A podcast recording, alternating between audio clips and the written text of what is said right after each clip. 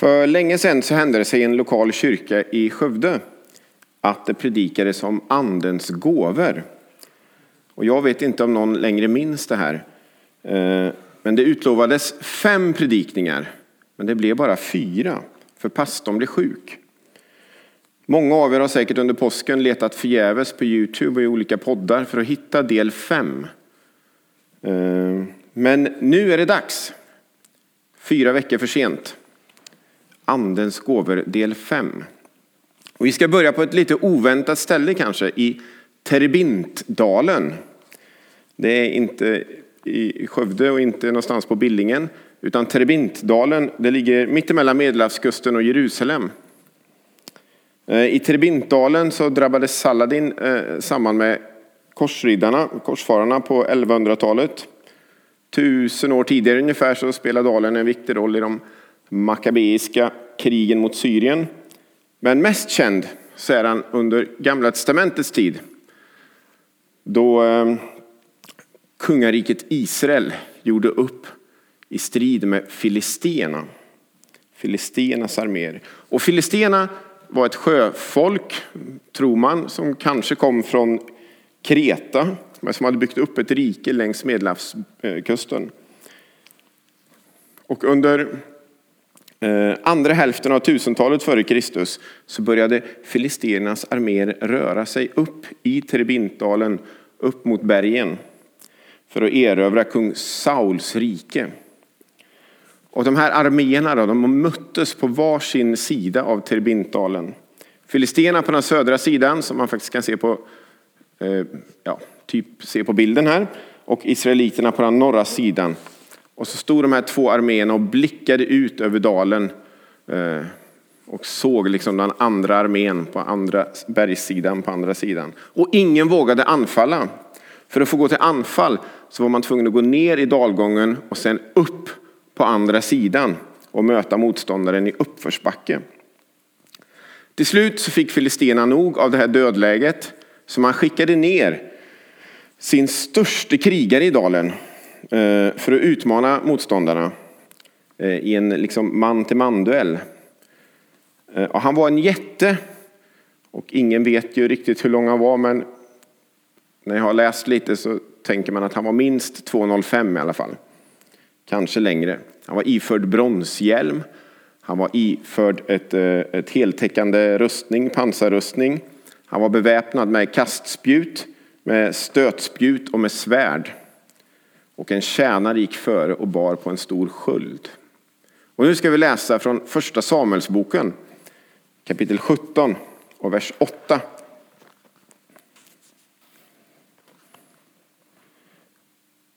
Goliat, som den här store krigaren hette från Filistenas armé, gjorde halt och ropade bort mot de israelitiska leden. Varför ställer ni upp till strid? Jag är Filistenas man och ni är Sauls tjänare. Utse någon på er sida som får komma ner till mig. Om han är stark nog att kämpa mot mig och dödar mig så blir vi era slavar. Men om jag vinner och dödar honom, då blir ni våra slavar och tjänar oss. Och han fortsatte. Jag utmanar Israels här. Skicka fram en man som kan kämpa med mig. När Saul och alla israeliterna hörde Filistens utmaning blev de utom sig av skräck. Och det blir ingen reaktion i israeliternas läger. Vem skulle kunna vinna mot en sån här skräckinjagande monsterman? 40 dagar, samma sak. Goliat går ner med tjänaren med, med, med, med, med skölden framför och skriker åt israeliterna. Men ingen vågar gå ner och möta honom. Men plötsligt så stiger en ung herde fram. Han har just kommit med mat till sina bröder som var i den eh, eh, eh, israelitiska armén. Han själv var ju inte med i armén, han var en herde. Han anmäler sig som frivillig. Och så ska vi läsa samma kapitel, första Samuelsboken 17 och vers 31 till 37 också. Ryktet om vad David hade sagt spred sig och även Saul hörde, Saul var ju kungen då. Även Saul hörde det och kallade honom till sig. Och David sa till Saul, låt dig inte skrämmas av honom, herre. Jag, din tjänare, ska gå ut och strida mot den där filisten. Inte duger du till att slåss mot filisten, svarade Saul. Du är bara en pojke. Han har varit krigare hela sitt liv. Men David sa, jag har vallat får åt min far. När det kom ett lejon och tog ett får ur jorden sprang jag efter det och slog ner det och ryckte bytet ur käftarna på det. Och när det anföll mig grep jag det i manen och slog ihjäl det. Också en björn har jag fällt, och det ska gå likadant för den där oomskurne filisten som det gick för dem, eftersom han har skymfat den levande Gudens här. Och han tillade, Herren som har räddat mig från både lejon och björn, han ska rädda mig från den där filisten. Då sa Saul till honom, gå, Herren är med dig. Och så börjar en av världshistoriens mest kända strider. I kapitlet innan det här, i första Samuelsboken 16, så fick profeten eh, Samuel uppdraget av Gud att utse en ny kung. Och Samuel, han vet, han har förstått av Gud att det är en av Josjas söner i Betlehem som det gäller. Men han hade många söner. Så Samuel vet inte vem av dem det är.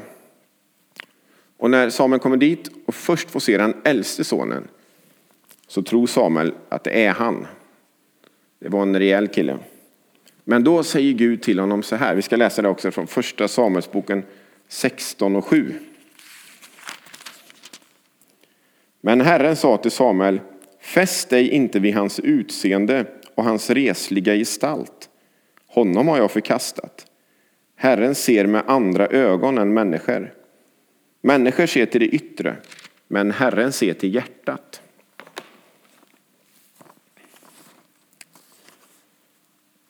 Till slut så finner Samuel rätt son.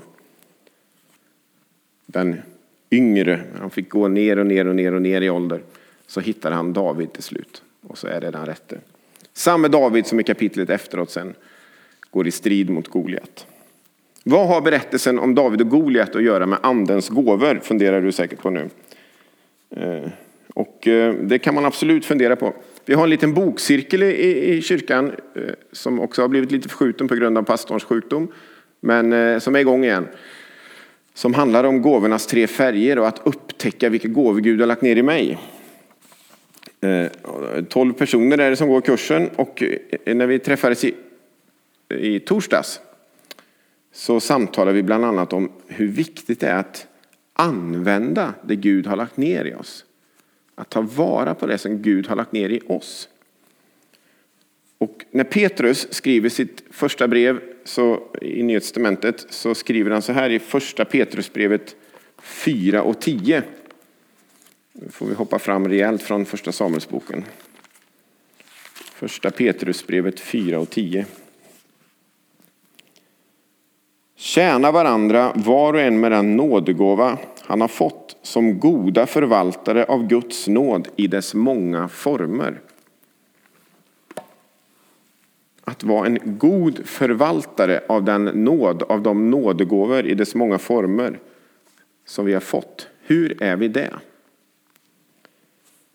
Tre funderingar. Den första. Det handlar inte om att jämföra sig med andra. Ta vara på den nåd som du har fått. En, ursäkta, en andens gåva kan ju vara på olika sätt och eh, olika nivåer. Har man till exempel fått evangelistens gåva. Vi har ju alla som kristna fått uppdraget att dela våran tro med andra människor. Men en del får ju evangelistens gåva. De, de, bara, de går igång på det här att få berätta om, om sin tro för andra, få berätta om Jesus för andra. De, de älskar det. De brinner för det. Och de hittar möjligheter till det när vi andra kanske inte ens ser möjligheterna. Men har man fått den gåvan så innebär det ju inte att alla måste vara alfaledare till exempel i alfakursen. Alla måste inte stå på torget i Södra Ryd och berätta om sin tro eller dela ut biblar. Alla måste inte ordna en stor kampanj med jättelika mötestält och eh, Och eh, som Sebastian Staxet till exempel gjorde här om sommaren. Och förkunna och stå och predika. Utan det kan lika gärna vara att, att du mitt i din vardag, bland vänner eller på gymmet eller på jobbet eller hemma vid köksbordet, delar din tro på ett spontant sätt liksom, med människor runt omkring dig. Och det, är liksom, det är ingen tävling, det är inte någon olika nivåer. Man liksom gör karriär i sin gåva eller det blir sämre, man är sämre eller bättre på, på att använda andens gåvor. Utan man ska förvalta det Gud har gett dig. Det är det enda viktiga för att tjäna varandra, tjäna andra människor. Så det är inte så att en del andens gåvor är finare heller. Det är inte så att en del av andens gåvor är andligare. Låt inte jämförelsens förbannelse ta bort glädjen i att få blomma ut i det Gud har lagt ner i dig. Det var det första. Det andra. Att inte våga använda andens gåvor. Det är inte att vara en god förvaltare. Det är mer att vara en dålig förvaltare i sådana fall. Det pratar Jesus om i liknelsen om de tio punden. Och då skriver han i Lukas 19 och vers eh, 20 att eh, om, om, eh, en annan kom och sa, han hade delat, det är en berättelse om en, om en rik man, en förnäm man, som, som delar ut en summa pengar till olika tjänare för att, eh, för att de ska förvalta dem på bästa sätt. Och då står det, en annan kom och sa, Herre, här har du ditt pund, jag har haft det undanlagt i en duk, för jag var rädd för dig. Och eh, rädsla, precis som israeliternas armé kände skräck, stod det, inför Goliat som utmanar till tvekamp, man till man-duell, nere i Terebintdalen. Så, så, så finns det här, en, hos den här mannen fanns det en rädsla. Så han förvarade sitt pund i en duk. Han gjorde inget med det. Han stoppar ner det. In i garderoben eller ner i en låda så glömmer vi det. Vi kanske inte har rädsla för en man av hög börd som det stod i den här texten i Lukas. Utan för oss kanske det är oftare en rädsla för människor. En rädsla för att misslyckas eller en rädsla för att göra bort sig. Det fortsätter sen då i vers 23, Lukas 19 och vers 23.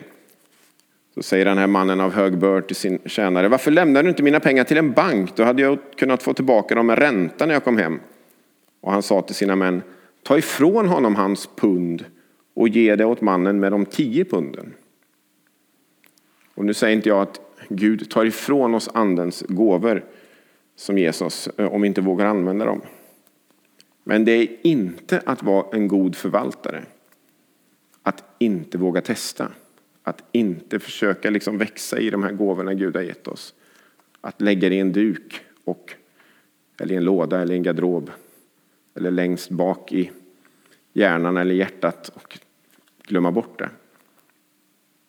Så det andra är att, att faktiskt att vara en god förvaltare är att våga. Det tredje att vara en god förvaltare är också att inte bli frustrerad på andra för att de inte är som du. Det kan man kalla gåvoprojektion eller gåvoprojicering. Om vi tar ett exempel. Alla kristna ber ju. Vi är ju kallade att be, att kommunicera med Gud. Eh, och all, jag tror alla kristna ber. En del mer och en del mindre, men vi ber ofta dagligen. Men en del människor har fått den här gåvan, andens gåva av bön på ett alldeles speciellt sätt. De älskar att be. De kan ta hur mycket tid som helst att be. Det finns liksom inget bättre än att få vara i bön. Umgås med Gud, få vara i bön för människor, för städer, för länder.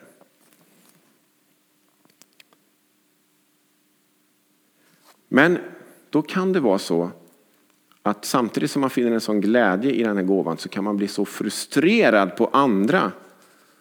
Åh, varför ber inte andra lika mycket som, som jag gör, som jag vill att vi ska be? Vad gör de andra? De, de är kristna men de ber, de ber knappt ingenting.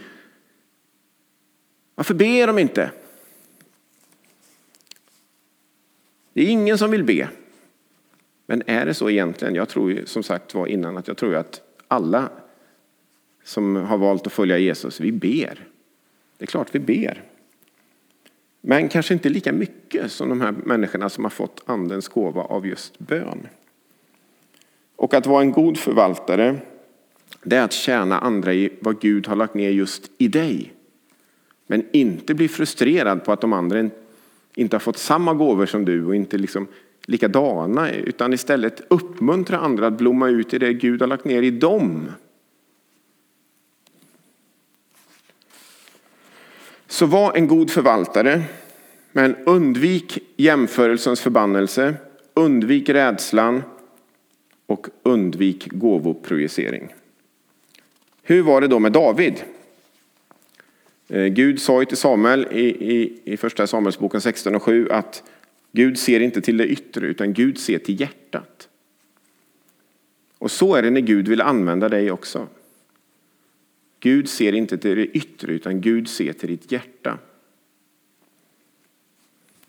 Alla i israeliternas armé var rädda för jätten, Goliat.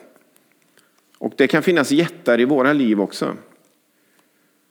Kanske inte jättestora människor vi möter på stan som är så här 2,50 långa eller något. Utan mer motgångar, funktionshinder, sjukdomar, förtryck, ensamhet. Ja, det kan vara många grejer som blir som jättar i våra liv som känns oöverstigligt. Men jättarna är inte alltid vad vi tror att de är.